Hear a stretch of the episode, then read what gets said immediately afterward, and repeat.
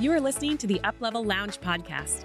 I'm your host, Melissa Froehlich, a business coach and strategist who helps female entrepreneurs uplevel their business with practical strategies, a rewired mindset, and the accountability to make it stick.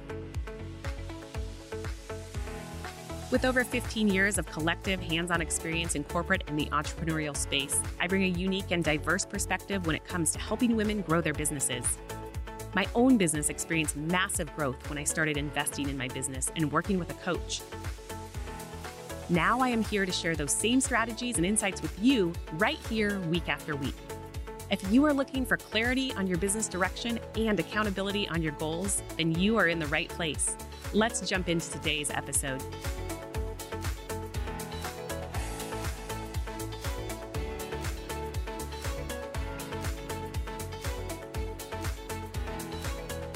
Hello, hello, and welcome back to the Uplevel Lounge podcast. I'm your host, Melissa Froehlich. I am a business growth strategist and mindset coach, and I love helping women grow their businesses in a way that brings them more joy by sharing simple strategies for growth, helping you rewire your mindset, and providing that accountability to make it all stick through this podcast and providing tips and tricks and just relatable, authentic stories each and every week right here. You can also go and join the Uplevel Lounge on Facebook. That's our free group, another great place for accountability.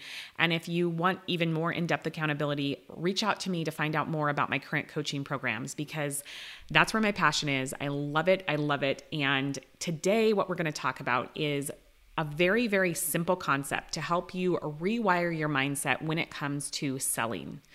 If you're like me, you probably, and you might be there right now, but you've probably had a stage where you just have told yourself, I don't like selling, I don't like sales. And I was there. I remember getting done with my online business manager certification and thinking, like, I'm never going to be successful at this because I hate selling. I'm not good at sales. And thinking back to that, I kind of laugh now because I'm inherently good at sales, but not in a way that I was associating sales at the time in my brain. So many of you don't know a lot of these things that I'm going to share right now, but my very first job, very first job was a manager for a organic blueberry farm. So that goes back to my roots of loving agriculture and what did I have to do at the blueberry stand? I had to sell blueberries, believe it or not. Now, people were already going to come there to pick blueberries. So it wasn't like it was very hard to sell, but there was a piece of selling because I wanted to form relationships with those people so they wanted to come back again and and part of that was educating myself around the blueberries. How many different blueberry varieties existed? How long had the farm been in existence? What were some of the sustainable agricultural practices that were going on? What types of pests were threatening to the blueberry production? When was the best time of year to come harvest blueberries from different parts of the farm right? Learning all that and being able to explain that to clients and customers not clients but being able to just have authentic conversations because even if it was someone's first time to the farm, when I created that connection, that was essentially selling and and they had a need. They wanted to know more. And what were the benefits of consuming blueberries and the natural antioxidants and what made us organic? What did that truly mean? And that was before organic was such a trendy term, right? But really understanding that. And I was young. I mean, that was gosh, I was just driving. So I, started that before I actually had a driver's license the first summer. And so my parents had to drive me. So probably 14 is when I had that first job. Maybe I was 15. I don't remember. But anyway, that became my summer job and it was amazing. And I I made friendships and relationships that, you know, were were literally cultivated inside of a blueberry stand but that was selling in a way that I didn't even realize because what I was doing was helping people understand the benefits of something that they were purchasing and then becoming people who were going to continue to invest, right? I was creating that that customer life cycle. So that was my first job and then my first paying job out of college. Well, I guess I should back up. My summer job while I was in college was really really cool. I worked at Currydale Farms, which is a farm and ranch store on the southern Oregon coast and I was essentially like an assistant manager and I did everything from checking in inventory to um, renting U-Hauls to hauling dog food and, you know, chicken feed out to people's cars.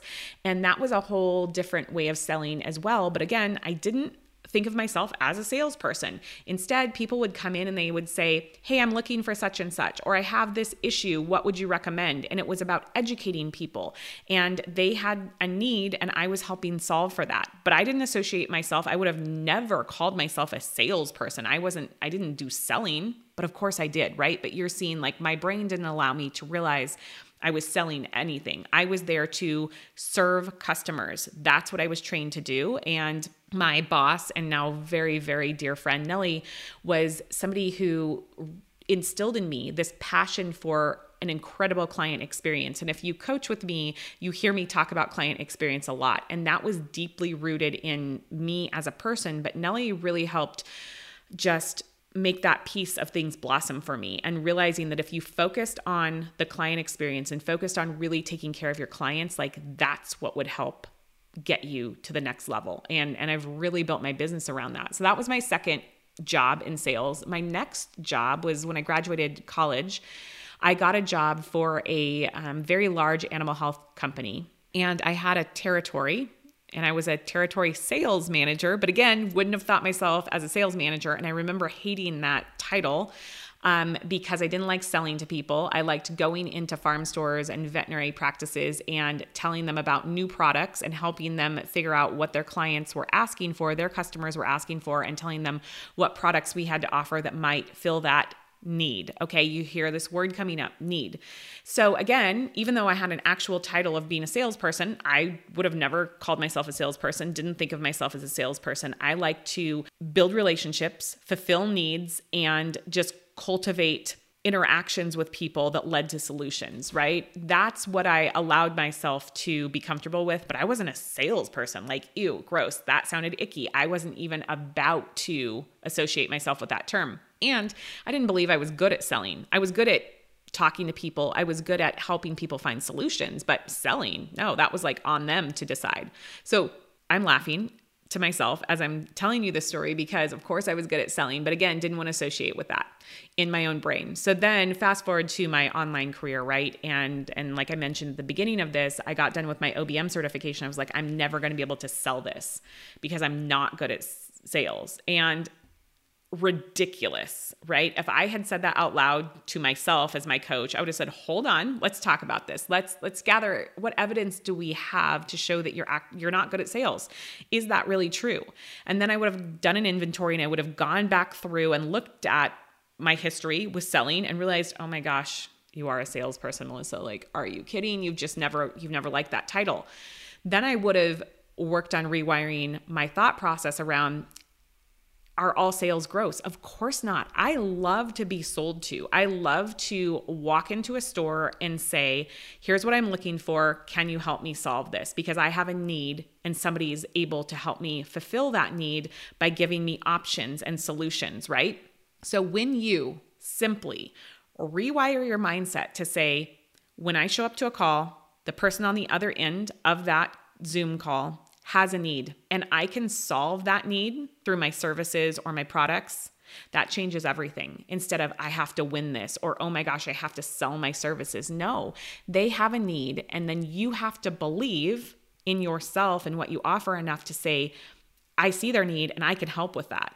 And when you start thinking about that exchange in that way, so, like I always did without even realizing it, right? When you rewire your mindset to say, I'm not selling in a way that is gross, I am selling in a way that's fulfilling somebody's desire to have their needs met, it changes everything. It's not about winning, it's not about having to make the sale. It's about saying, I have a solution and I believe in the results I'm able to get people, and you have a need and I want to help you with it. So, let's partner up together.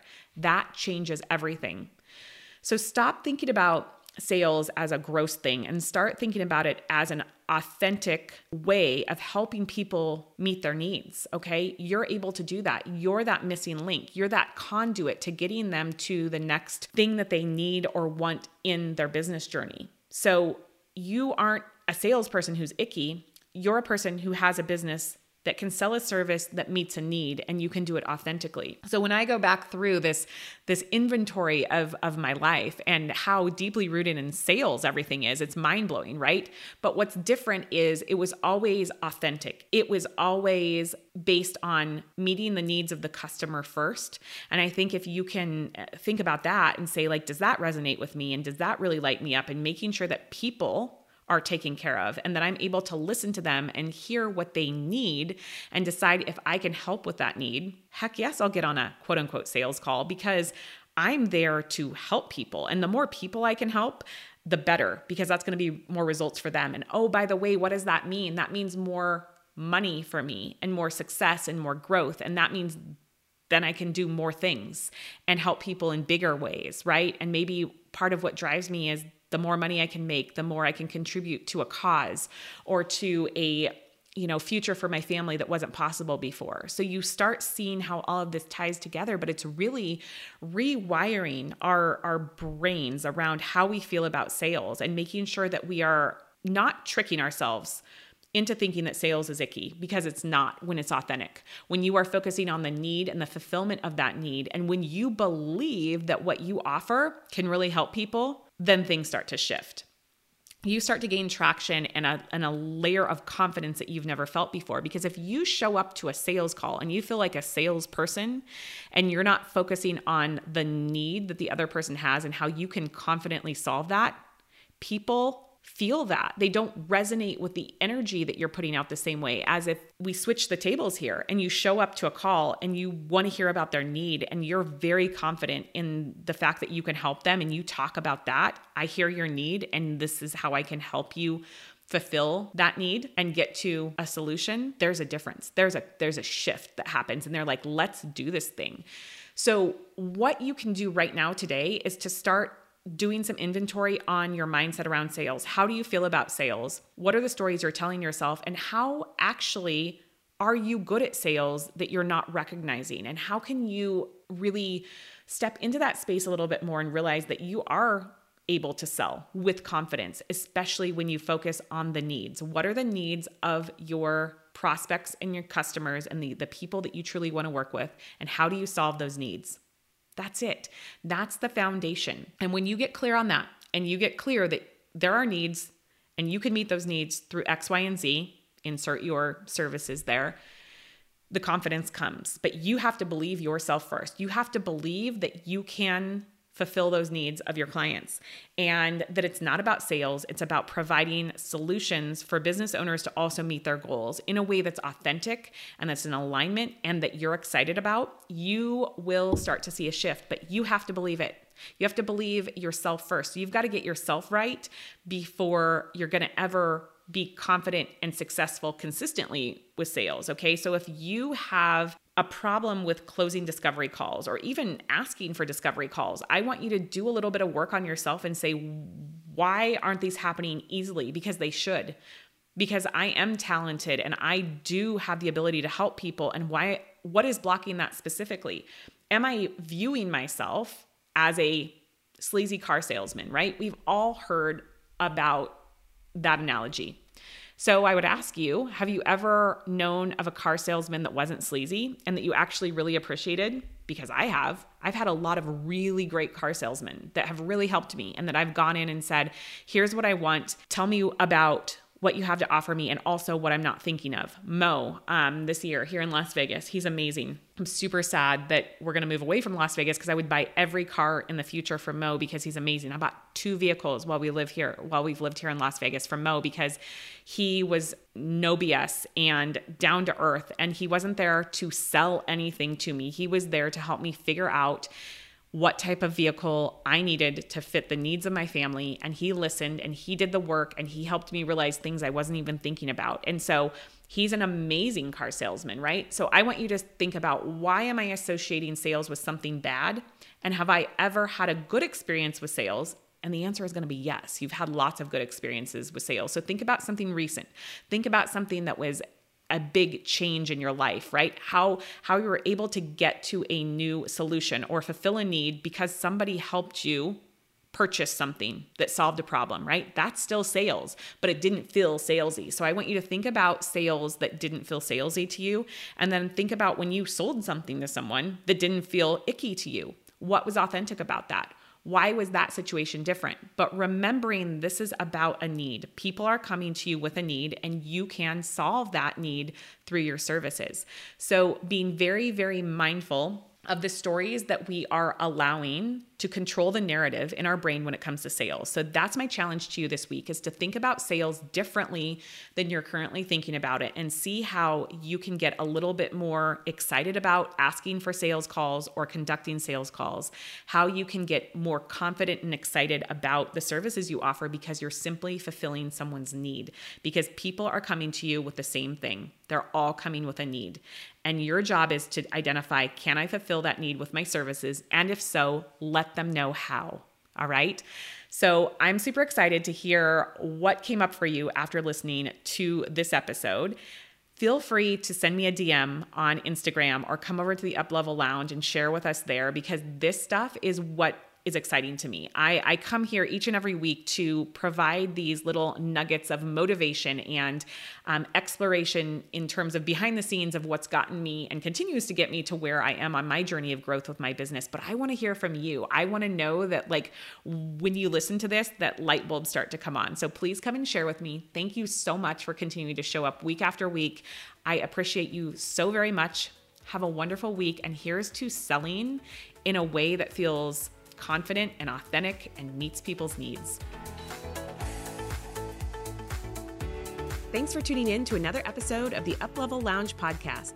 If you're ready to take massive action in your business and want the guidance and accountability to get you there, head over to melissafroehlich.com to find out the ways we can work together.